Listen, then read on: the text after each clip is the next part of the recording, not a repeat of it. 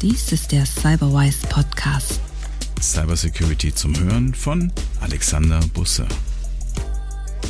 Da gibt es riesige Unterschiede zwischen IT und OT, zum Beispiel auch die Lebensdauer dieser Systeme, die Möglichkeiten, diese zu schützen.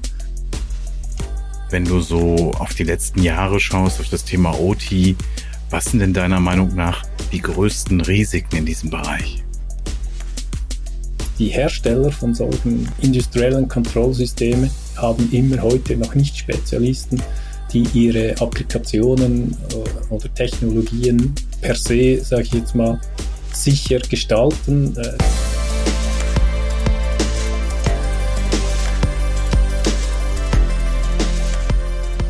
Willkommen beim Cyberwise Podcast. Heute spreche ich mit Reto. Hallo Reto. Hallo Alexander. Prima, dass du Zeit für mich hast und dass wir heute über Infrastrukturen, kritische Infrastrukturen und OT reden können. Aber vielleicht erzählst du erstmal ein bisschen was über dich, was du so gemacht hast, wo du herkommst und wo so deine Spezialgebiete sind. Ja, gerne. Wie gesagt, mein Name ist Reto Amsler. Ich bin seit über 25 Jahren im Bereich Informationssicherheit, Cybersecurity tätig. Anfänglich mehr im technischen Bereich, aber seit einigen Jahren eigentlich im Architektur- und Managementbereich zu Hause und habe seit über 15 Jahren Erfahrung im OT-Security-Bereich. Ich war beim Schweizer TSO in verschiedenen Funktionen dort tätig, durfte dort auch viel Erfahrung sammeln im Bereich kritische Infrastrukturen. In verschiedenen Gremien war ich zu Hause, durfte ich mitarbeiten und hatte dort als letztes auch die CISO-Rolle inne. Und dann, ja, im 2019 habe ich mich entschlossen, zusammen mit einem Kollege die Firma Alsec Cyber Security zu gründen. Und wir haben uns spezialisiert eigentlich genau auf OT Security, primär in der Energiebranche, weil wir mhm. gesehen haben, dass es dort ein großes Vakuum noch geht in diesem Bereich und unsere gemachten Erfahrungen eigentlich gerne an die kritischen Infrastrukturen weitergeben möchten. Mhm. IT kennt ja heute eigentlich schon jeder, zumindestens von den Problemen, die man vielleicht im Büro damit hat. Aber was ist denn OT? Das kennen die meisten vielleicht noch nicht. Ja, OT steht für Operation Technology. Da geht es eigentlich rund um industrielle Kontrollsysteme, Steuerungen, eigentlich alles, was die Welt heute bewegt im industriellen Bereich. Da gibt es riesige Unterschiede zwischen IT und OT, zum Beispiel auch die Lebensdauer dieser Systeme, die Möglichkeiten, diese zu schützen und auch die technologischen Aspekte. Ich sage mal, vor zehn Jahren, 15 Jahren war da noch nicht so viel IT dahinter, das war alles noch elektromechanisch, also verkabelt und so. Und darum ist auch die OT-Welt aus Sicht Technologie da ein paar Jahre hinten an der IT. Mhm. Was sind denn so Systeme, die man häufig in der OT-Welt vorfindet? Also wenn wir so im Windows-Bereich oder im Office-Bereich eben den Windows-Server haben, den File-Server, was sind denn im OT-Bereich die häufigsten Systeme? Ja, das eben, das unterscheidet sich sicherlich stark von der Lebensdauer des Systems. Ich denke, heute sagt man, ein IT-System hat einen Lebenszyklus fünf Jahre und dann versucht man dieses System schon wieder abzulösen, zu erneuern. Mhm. Und in der OT-Welt ist es halt so, dass die Systeme, die man dort baut, teilweise 15, 20 Jahre in produktiver Umgebung eingesetzt werden. Und dadurch mhm. sind natürlich auch die ganzen Betriebssysteme oder die IT-relevanten Systeme sind dort eher Legacy-Systeme, sage ich jetzt mal heute. Also da findet man heute immer noch Windows NT-Systeme, Windows 2000er Systeme. Also richtig alte Systeme, die heute gar nicht mehr durch den Hersteller supported werden. Und da ist natürlich dann schon die erste Herausforderung im Bereich Sicherheit. Wie kann ich solche Systeme gleichwohl noch sicher betreiben? Und du hast gerade noch ein anderes Stichwort genannt, kritische Infrastrukturen. Was sind denn kritische Infrastrukturen, so im Gegensatz vielleicht zu normalen Infrastrukturen? Und ist das in der Schweiz auch schon wie in Deutschland etwas anders geregelt? Kritische Infrastrukturen, ich denke, das ist zumindest in der Schweiz sehr klar geregelt, was kritische Infrastrukturen sind. Das hat das Bundesamt für Bevölkerungsschutz, hat da die ganzen kritischen Infrastrukturensektoren definiert. Das kommt vom Abfallwesen, Straßen, Healthcare, Energie. Das sind alles Sektoren, welche unser öffentliches Leben davon abhängt, dass diese funktionieren, mhm. damit wir unseren gewohnten Lebenswandel, sage ich jetzt mal, gehen können. Ich glaube, gerade heute oder auch mit der politischen Situation in der Ukraine ist man sich dem wahrscheinlich eher wieder bewusst geworden, was das bedeutet. Mhm. Ähm, und geregelt ist im Gegensatz zu Deutschland heute leider in der Schweiz noch nicht so viel diesbezüglich. Gerade im Energiesektor, wo wir zu Hause sind, gibt es da eigentlich heute, Stand heute, noch keine verpflichtenden Sicherheitsstandards, welche die Betreiber von Energieumgebungen erfüllen müssen. Man ist jedoch daran, da was zu machen. Man schaut da auch ein bisschen Richtung dem großen Brüder Deutschland. Wie haben die das mit Kritis gemacht? Und versucht mhm. da was zu machen. In Deutschland ist es ja so, dass Unternehmen selber herausfinden müssen, ob sie von Kritis betroffen sind. Das liegt daran, wie viel Menschen man versorgt als Energieversorger oder als Wasserwerk oder in der Nahrungsmittelindustrie. Da sind so verschiedene Branchen definiert. Wie weit ist man da denn in der Schweiz? Eben, also das eine ist, dass der Bund jetzt selber daran ist, oder das Bundesamt, zumindest für die Energiebranche, das Bundesamt für Energie, da versucht, einen verpflichtenden Grundschutz zu erstellen und dort wird es ähnlich sein, mhm. wahrscheinlich wie in Deutschland, dass er einfach sagt, Unternehmen mit einer gewissen Kundenanzahl oder Leistung, Energieleistung fallen dann unter unter dieses Gesetz und die Verpflichtung, dass sie mhm. dann einen verpflichtenden Grundschutz erfüllen müssen. Mhm. Was das Schöne ist bei uns in der Energiebranche in der Schweiz ist, dass die Energieunternehmen selber erkannt haben, dass, dass sie noch nicht so weit sind in der OT-Security, wie sie sein sollten als kritische Infrastruktur. Und da gab es schon, ja, sind etwa zehn Jahre her, die ersten Bestrebungen, selber sich eine Verpflichtung oder aufzuerlegen. Und die Branche selber, die Schweizer Energiebranche, hat dann einen OT-Grundschutz entwickelt, was so quasi als Standard in der Energiebranche gilt. Und der wurde mhm. auch 2018 wurde der released. Und das ist mhm. jetzt so eigentlich eine Branchenempfehlung. Und viele der Energieunternehmen richtet sich jetzt nach dieser Branchenempfehlung aus. Und ich denke, das ist ein mhm. erster wichtiger Schritt.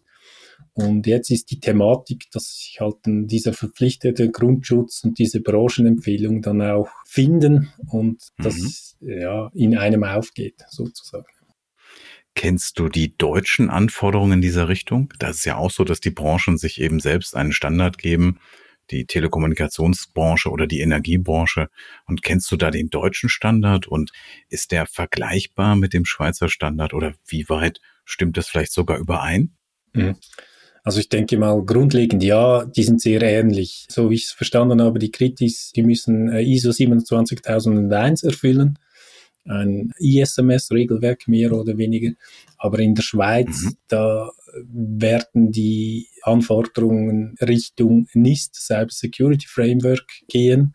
Also es ist nicht mhm. gerade derselbe Standard im Hintergrund oder dasselbe Framework, aber schlussendlich äh, mhm. äh, stehen in diesem Standard ja nicht gegenseitige Anforderungen, sondern grundsätzlich mhm. geht es hier um einen Minimalstandard. Und von dort her kann man sagen, dass dann schlussendlich die, die Maßnahmen äquivalent sein werden. Mhm. Ah, das ist interessant, dass die Schweiz sich nach NIST und nicht so sehr nach ISO ausrichtet. Ist das generell so in allen Branchen oder ist das in der Energiebranche jetzt der Trend? Nein, das ist zurzeit noch in allen kritischen Infrastrukturen so. Wir haben das BWL, das ist das Bundesamt für wirtschaftliche Landesversorgung. Und die mhm. arbeiten zusammen mit den einzelnen kritischen Sektoren sogenannte IKT-Minimalstandards aus. Und die mhm. basieren alle auf dem NIST Cyber Security Framework. Also das ist mehr oder weniger nicht gewollt, sage ich jetzt mal. Aber mhm. es gibt dann immer eine Tabelle, wo man dann auch die Maßnahmen aus dem ISO 27001 sieht, dass mhm. wenn sich jemand entschließt, sich zu zertifizieren lassen oder ein ISMS nach 27.000 aufbaut, dass er dann sieht, wenn er den NIST erfüllt, welche Maßnahmen er aus dem ISO 27001 schon erfüllt hat oder vice versa. Also diese Kompatibilität ist gewährleistet. Mhm. Und das gleich auf Ebene dort, wo eben dieser Standard gesetzt wird, da sagt man gleich, das ist äquivalent zu dem ISO und das ist der NIST-Eintrag dazu, so dass man sich dieses Mapping nicht selbst machen muss, sondern eben das gleich sozusagen mitgeliefert bekommt. Das ist richtig so, ja, genau. Und wenn du so auf die letzten Jahre schaust, auf das Thema OT, was sind denn deiner Meinung nach die größten Risiken in diesem Bereich? Also meiner Erfahrung nach war halt am Anfang das Bewusstsein, dass man eben jetzt mhm. OT betreibt mit IT-Systeme, dass sich die Systeme und die Business Services vor allem auch vernetzen. Das war früher nicht mhm. so. Eben äh, vieles war elektromechanisch. Das heißt, da gab es ein Kabel von einem Ende zum anderen. Dann hat man die mhm. ganzen mhm. Protokolle auf den TCP/IP-Stack gelegt, welcher wir alle selber wissen, dass dieser per se nicht sicher ist und hat dann halt mhm. gewisse Schutzmechanismen in diesen proprietären Protokollen nicht hinterlegt.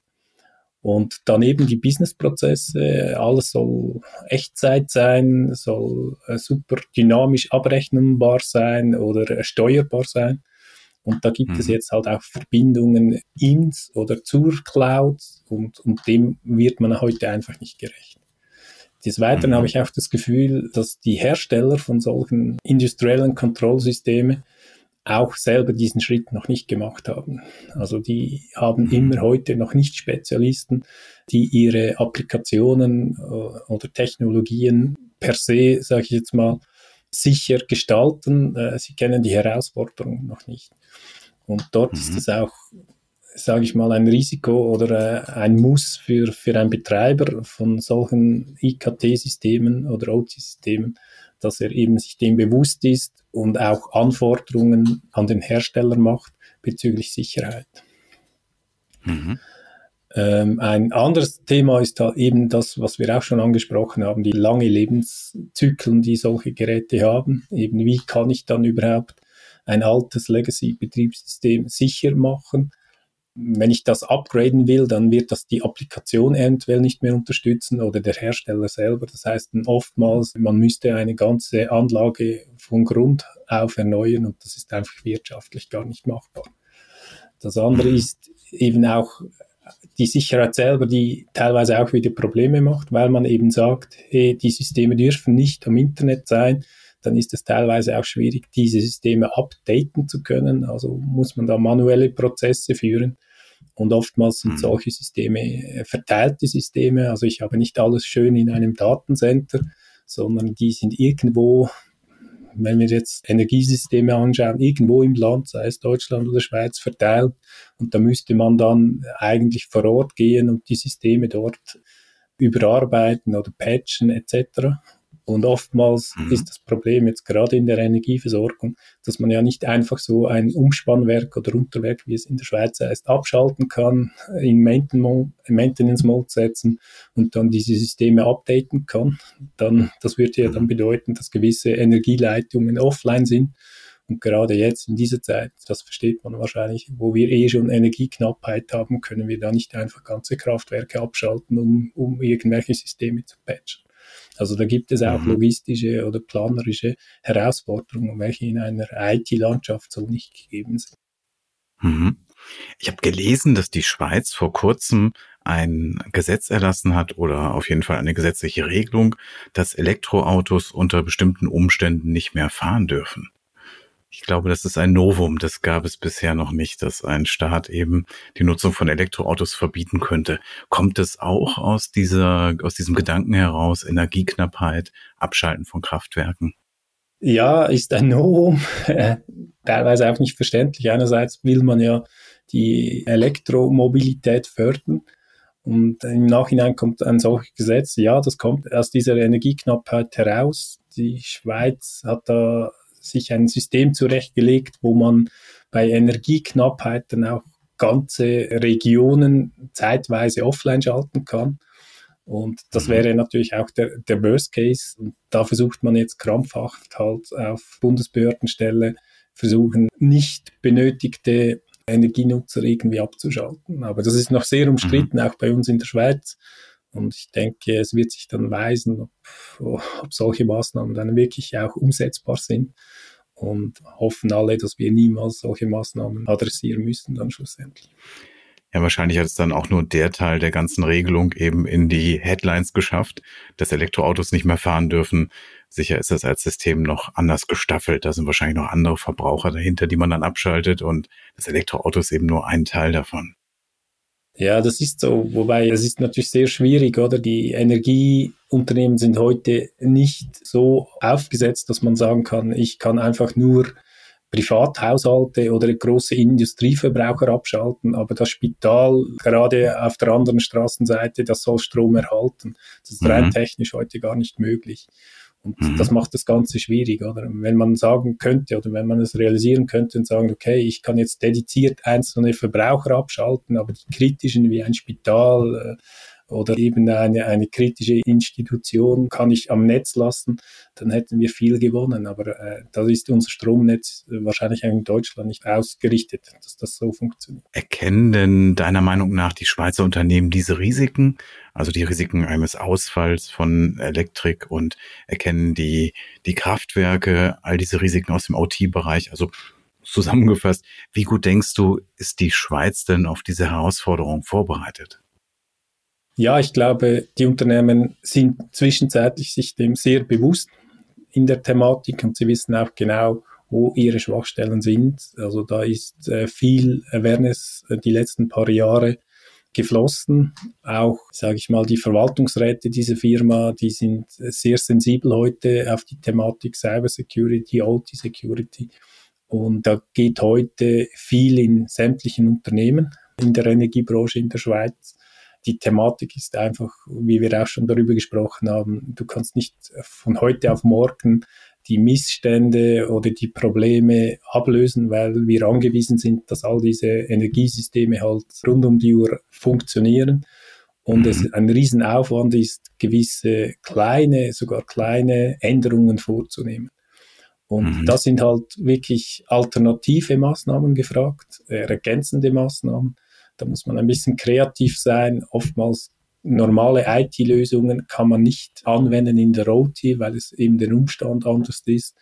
Und mhm. darum gibt es solche Unternehmen wie die Alsec, die sich da ein gewisses Know-how aufgebaut hat, um solche Maßnahmen zusammen mit den Energieunternehmen implementieren zu können. Wenn ihr da Unternehmen helft und euch anseht, wie der aktuelle Stand ist und dann Vorschläge macht, wo findet ihr denn am häufigsten Abweichungen? Also Dinge, wo ihr sagt, da sollte man sofort etwas tun. Das sind so die, die größten Risiken, die so ein Unternehmen hat.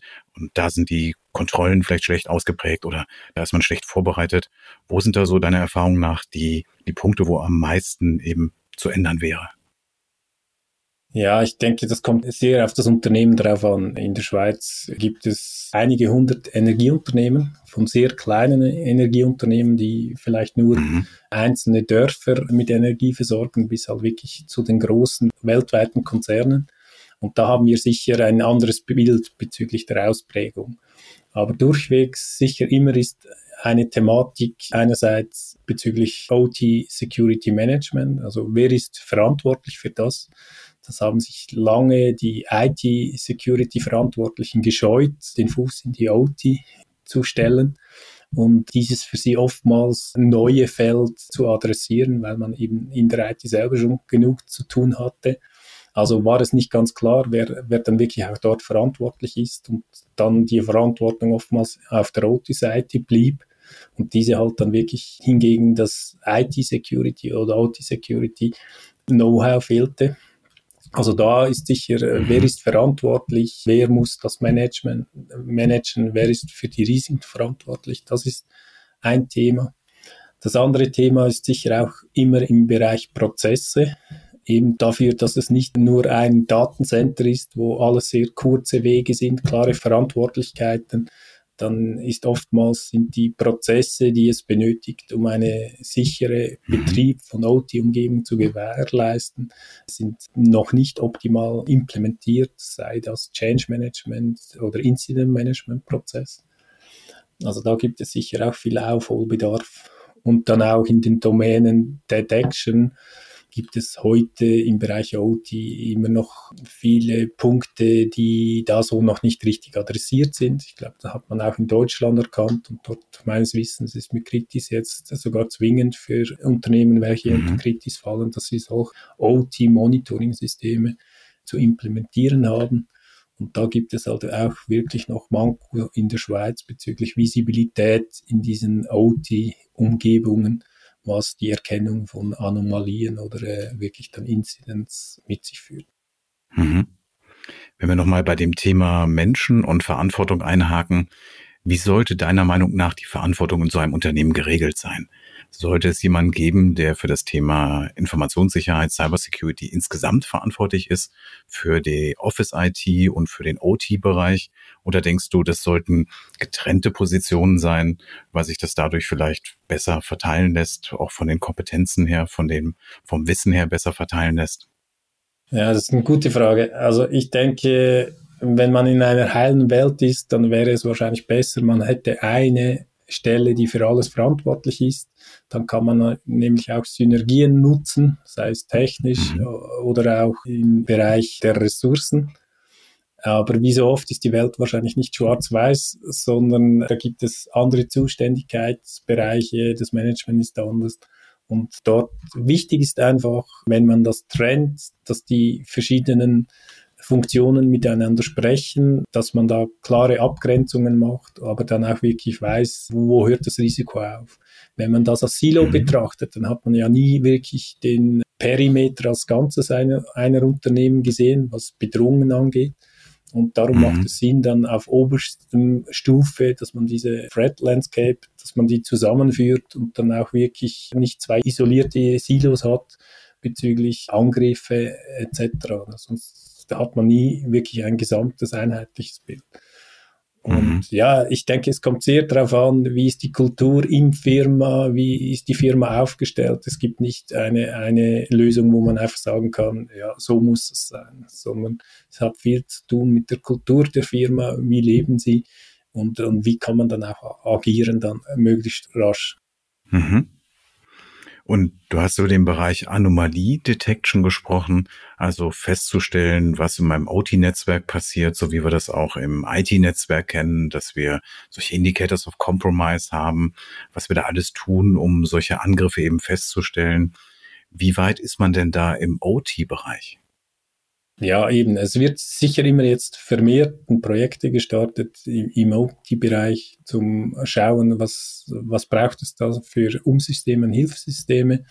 Und oftmals vergisst man eben, dass man dazu auch Prozesse, Rollen und Know-how benötigt. Das ist äh, wie vor 10 oder 15 Jahren in der IT nicht einfach gedacht, dass ich mir ein Snort anschaffe und dann habe ich die Thematik gelöst, sondern man mhm. muss dann schlussendlich das IDS-System auch tunen man muss nachher auch Alerts behandeln können.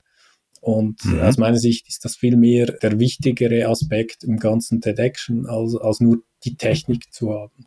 Wichtig selbstverständlich mhm. ist, wenn man eine Technik evaluiert, ein Produkt, eine Lösung, dass es dann auch diese Protokolle, die man in der OT-Welt spricht, in, im eigenen Unternehmen, sei das 61850 oder TASI 2 oder irgendetwas, dass die Lösung diese Protokolle auch versteht in der Tiefe und, und so dann auch Anomalien in diesen Protokollen erkennen kann. Aber grundsätzlich mhm. für mich ist es eher fast schon fast ein Prozess, der viel wichtiger ist schlussendlich als die Implementation dann von einer solchen Lösung. Mhm.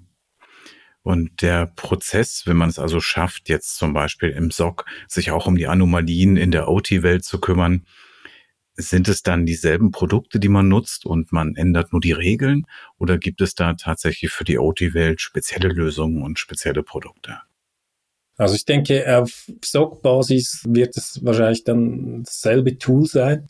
Ich denke, mhm. wichtig ist, dass die Leute, die im SOC sitzen, dann auch das Verständnis für die Businessprozesse haben, dass sie die Kommunikationen in der OT-Welt kennen.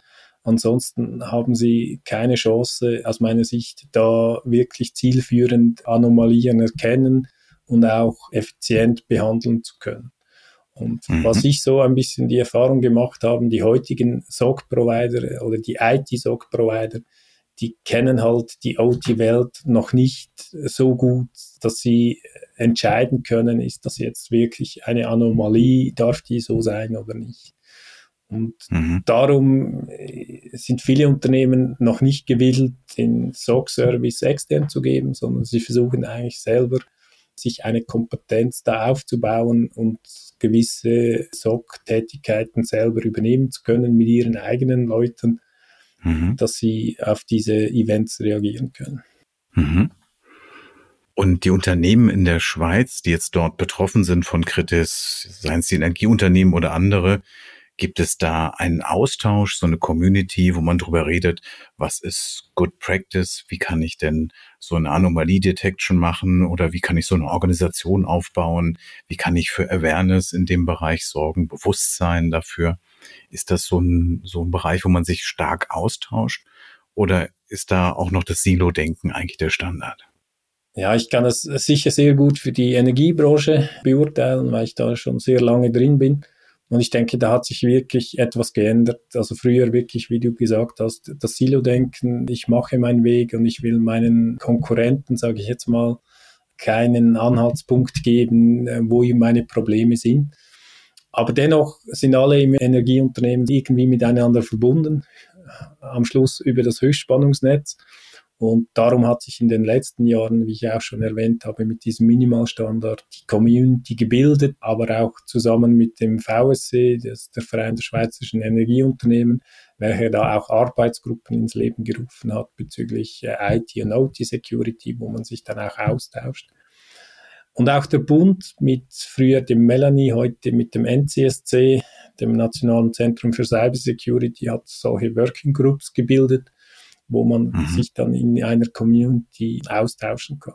Und ich denke, das ist wirklich der richtige Weg dort, dass man sich zusammentut und gewisse Maßnahmen oder Probleme untereinander diskutiert, so wie es auch der Angreifer tut, dass er sich zusammentut mit, mit den Kompetenzen, die er braucht. Und sonst haben wir da ein viel zu großes Gefälle zwischen Angreifer und Verteidiger.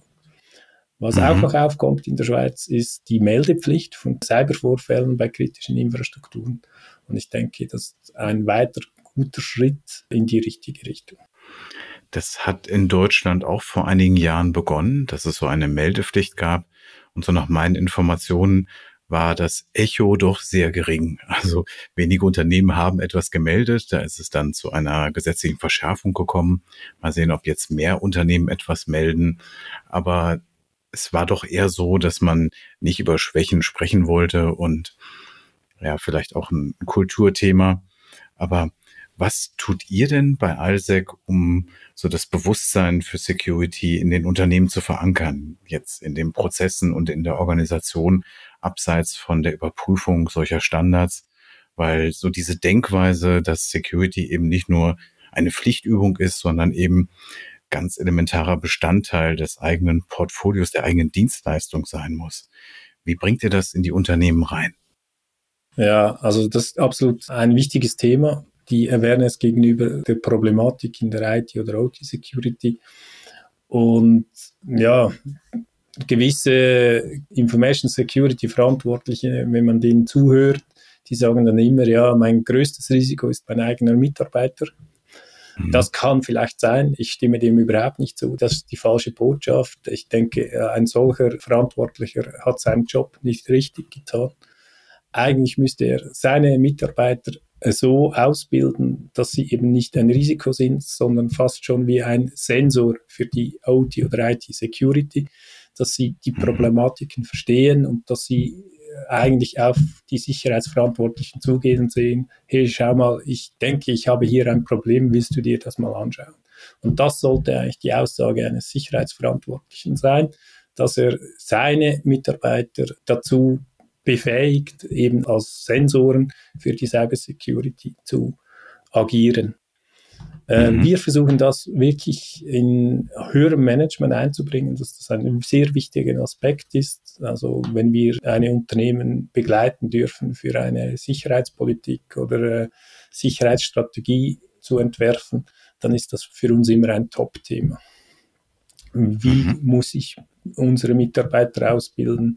Da kann man ganz kleinem Effort sehr große Wirkung erzielen für die Sicherheit und jedes Einzelnen, aber auch für die Sicherheit des Unternehmens oder gar eines ganzen Sektors ja, Verbote helfen da ja meistens wenig. Und die Einstellung, dass man vor den eigenen Mitarbeitern Angst haben muss, das zeigt natürlich auch so eine gewisse Geisteshaltung. Wenn ich die Leute befähige und wenn ich ihnen was zutraue, wenn ich ihnen Dinge erkläre, mir die Zeit dazu nehme, dann sollten ja vernünftige Menschen auch vernünftige Dinge tun. Dagegen, wenn ich immer Angst habe, dass der Mitarbeiter irgendetwas tut, was dann eben zum Risiko werden könnte, dann habe ich, glaube ich, schon am Anfang was falsch gemacht. Absolut, ja, genau richtig. Bei der OT Security ist das noch ein bisschen speziell, habe ich das Gefühl, weil da halt auch noch andere Angriffsszenarien dazukommen. Und auch das Problem ist, dass es wirklich im OT-Security-Bereich noch sehr wenig Fachleute gibt, die sich darauf spezialisiert haben. Und das ist aus meiner Sicht, wenn wir Prozesse und Leute oder Leute anschauen, auch ein Thema. Das Know-how, das wird viel zu wenig gefördert. Wahrscheinlich ist es auch eine unattraktive Disziplin heute, die OT-Technology. Eben, man verbindet es mit Legacy-Systemen. Das ist nicht so mhm. Hype, sage ich jetzt mal, bei den Leuten jungen Leuten wie irgendwie Google, wo sich um Cloud kümmert oder Amazon oder irgend solche was. Und das sieht man auch beim Angebot in den Fachhochschulen oder Universitäten, dass da sehr wenig Lehrgänge gibt, die sich mit industriellen Kontrollsystemen im Sicherheitsbereich beschäftigen. Und da versuchen wir ein bisschen entgegenzuwirken. Wir haben auch mit einer Fachhochschule in der Schweiz einen Lehrgang OT Security aufgebaut. Wir haben ein OT-Labor aufgebaut, wo man Leute schulen kann, wo wir sie ausbilden können. Und auch mit dem Verein Schweizerische Energieunternehmen haben wir mehrtägige Kurse im Bereich OT-Security, welche wir zusammen anbieten. Und ich denke, das ist effizient und sehr wichtig, dass man dort die Leute abholt und sie auch ausbildet, dass wir da auch genügend Fachkräfte am Schluss haben, um all die mhm. Maßnahmen umsetzen zu können, die es benötigt. Ein OT-Labor, das klingt spannend. Also habt ihr dort OT-Umgebungen simuliert, auch wirklich mit Legacy-Systemen, um zu zeigen, wie man die Systeme abschirmt, was so die Herausforderungen sind?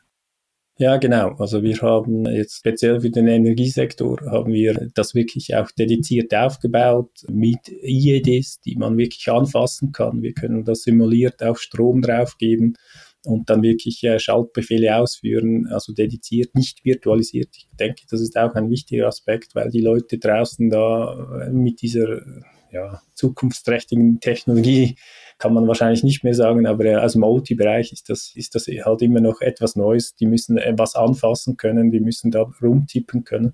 Und das haben wir aufgebaut und so können wir eigentlich ein ganzes Energieunternehmen simulieren mit einem zentralen Leitsystem, dann runter über ein WAN in, in ein Unterwerk, Umspannwerk mit mhm. allen möglichen Architekturen, wo wir dann auch dann diese Sicherheitsmaßnahmen aufzeigen können, wie sie die implementieren können.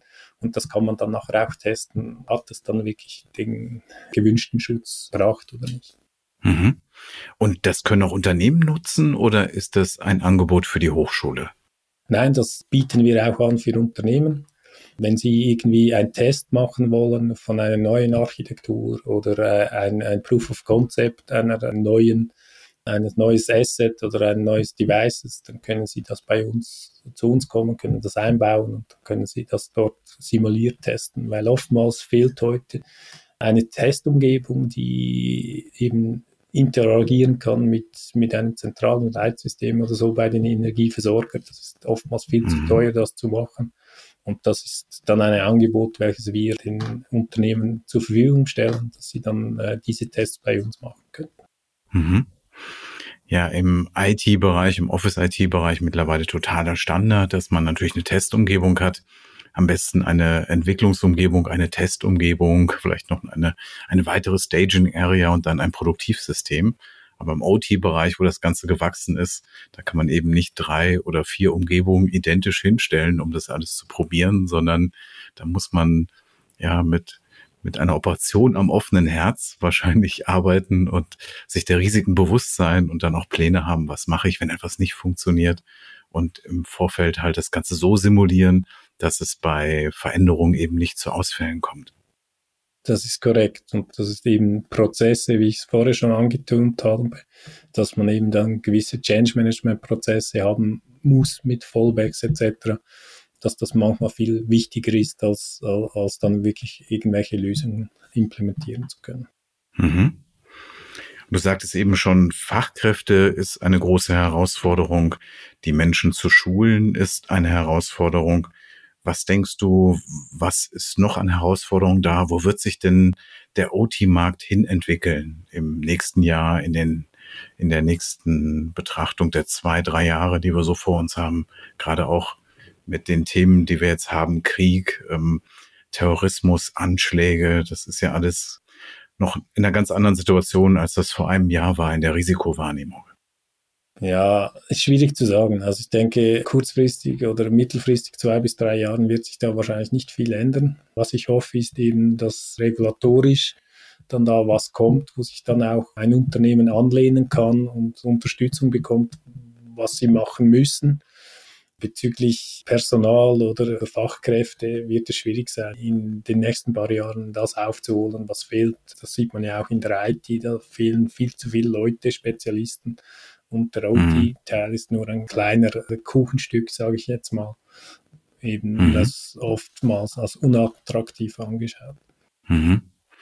Also lohnt sich da wahrscheinlich erstmal diese Verantwortung im Unternehmen zu bündeln und zu sagen, ich habe eine Person, die für das Thema Informationssicherheit, Cybersicherheit insgesamt verantwortlich ist und dann auch für den OT-Bereich mitverantwortlich wird, um dem auch die richtige Aufmerksamkeit zu geben. Ja, ich denke schon, das wäre sicher ein ein guter Weg. Mhm. Dann müssen wir die CISOs da überzeugen, dass es auch Teil ihrer Verantwortung ist, auch wenn es vielleicht am Anfang noch nach einem viel größeren Risiko aussieht. Aber man sollte natürlich dahin gehen, wo die Risiken der Firma liegen und nicht nur dahin, wo die Wege schon alle ausgetreten sind und man vielleicht hofft, dass nichts mehr passiert, was ja im IT-Bereich auch nicht so ist. Aber im OT-Bereich sehe ich da wirklich ein größeres Risiko auf uns zukommen. Und mit den Veränderungen, die wir haben, glaube ich, steigt das Risiko dort nur weiter. Wir können im Moment nicht davon ausgehen, dass es weniger Risiko wird und von alleine sowieso nicht. Ja, das tönt sehr düster, aber ich denke, ja, die aktuelle Situation zeigt auch, dass es gewisse Risiken dort wirklich bestehen. Und ja, ich hoffe, dass wir alle zusammen an der richtigen Seite des Seils ziehen und dass wir den richtigen Schritt in die richtige Richtung machen. Und da hilft es natürlich eben solche Gesetze wie Kritis, wo dann auch die Unternehmen dazu aktiv auffordert, verpflichtet, in diesem Bereich dann mehr Effort zu investieren. Mhm. Ja, dann danke ich dir herzlich, Reto. Das war sehr spannend zu verstehen, was so die Herausforderungen bei OT sind, wie das auch in der Schweiz aussieht im Vergleich zu Deutschland. Ich denke, es entwickelt sich in die gleiche Richtung, weil die Herausforderung natürlich auch ähnlich ist. Und ich würde mich freuen, wenn wir das bei Gelegenheit mal fortsetzen können und wieder darüber sprechen, was sich denn so getan hat. Ja, besten Dank, Alexander. War wirklich auch von meiner Seite sehr interessant. Und ja, vielleicht, äh, man trifft sich immer zweimal im Leben und es wäre sehr interessant, da noch weiter mit dir zu diskutieren. Dankeschön. Der Cyberwise Podcast ist eine Produktion der Cyberwise GmbH. Redaktion Alexander Busse. Sprecherin Türkan Korkmaz.